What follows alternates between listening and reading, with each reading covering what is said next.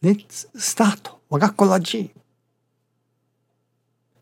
It is important to focus on the beautiful heart rather than the good looking appearance.